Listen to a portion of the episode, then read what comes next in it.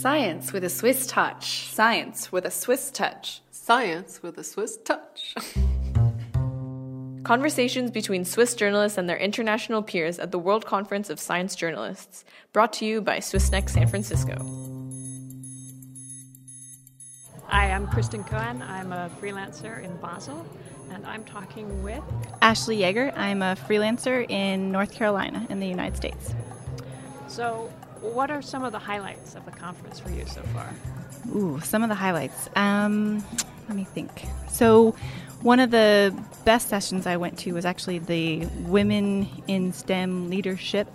Um, just listening to those women talk about their experiences and how they're influencing their country's role in science and women in science in their country is incredible. It's very inspiring and I think, trying not to be too political, it's a good role model for us in the US in the situation that we are in now with a president who is not exactly behind science.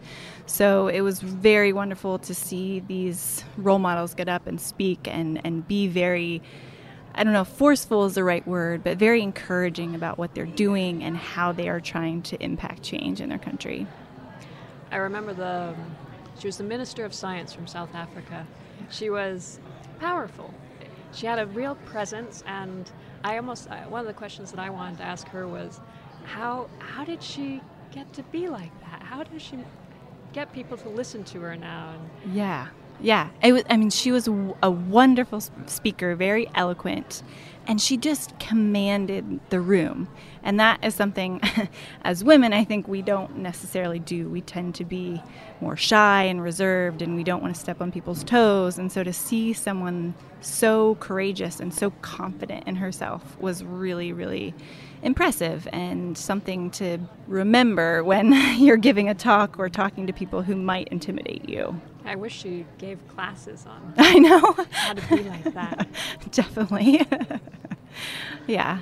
And and the other thing I think that came out of that, which is something that we've been grappling with in terms of writing profiles of science, if there was another session about how to write profiles and whether or not to mention that people are that these scientists are women and that they have families and that they are juggling multiple things. And so in the session it kind of came across as like don't talk about that stuff. Talk about the scientist as a scientist and not that she's a woman and not that she has all of these other duties and roles to play.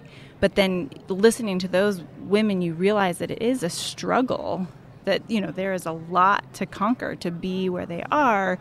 So I kind of had this, I don't know, disagreement or fight going on in my head of like, when do you put those details in about a woman scientist or you know, a scientist who has these very different experiences that shape the way they do science? Because a lot of what they were talking about is adding a different perspective than the white male perspective and so it's kind of gotten me to think about that and think about pieces that I have written in the past. And so, you know, I was kind of judgmental at first, like, oh man, maybe I shouldn't have talked about these certain details about this one woman scientist. But then it was like, no, that was part of her story, that was part of her struggle. And I feel like in some ways it made the story that much richer to say, like, you can overcome these things and, and really do what you want to do. You just have to go do it. That was something. There was also the the evening plenary. I don't know if you went to that, talking about African scientists. Mm. And he was also talking about female African scientists and, and actually asking for people to profile these pe- these scientists. Oh, uh, really almost calling to science journalists to pay attention to the great science that was happening there.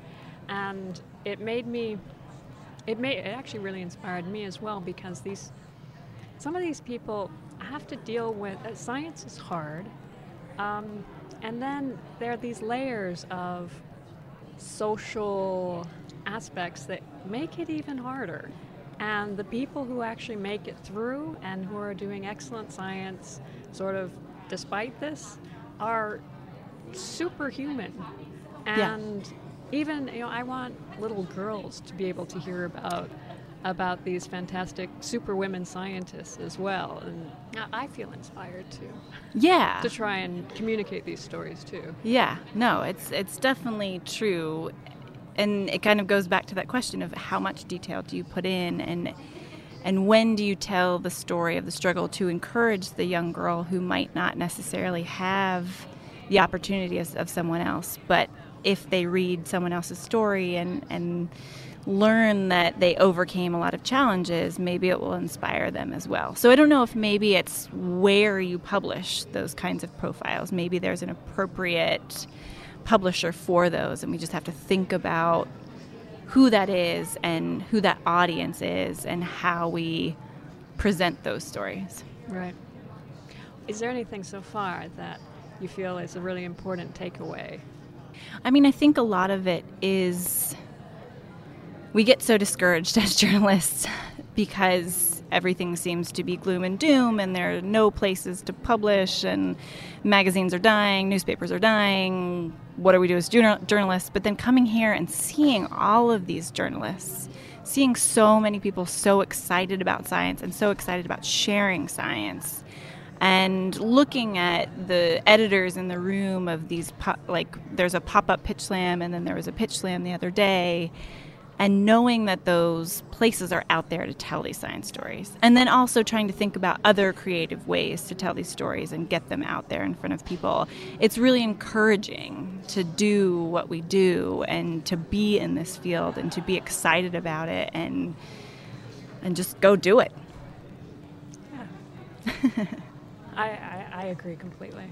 It's it's nice to be among people who have common goals and a common um, passion for science and communicating it. yes definitely definitely And how about some of the most important, perhaps, issues that we're facing as science journalists, where it seems like actually both of, both of those are under attack. Right.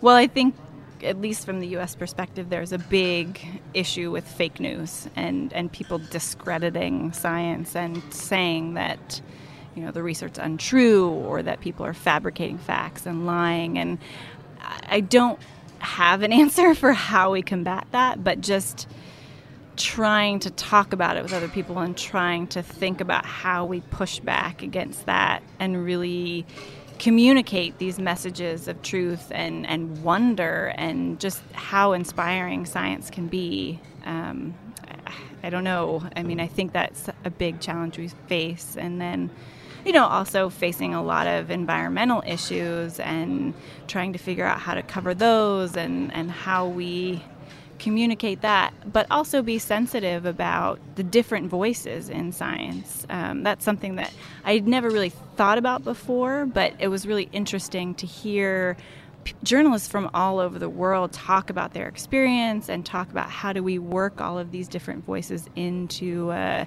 a narrative about science and what's being done and how different countries approach doing science and um, so, you know, a lot of things that have opened my eyes to just seeing what we do differently and also being really excited about because there are so many people with this like minded goal of sharing science. I think that's really great sentiment. And uh, with that, I think I want to make sure you get some time for lunch or whatever is needed. So thank you so much. Yeah, thank you. This is great. Science with a Swiss touch.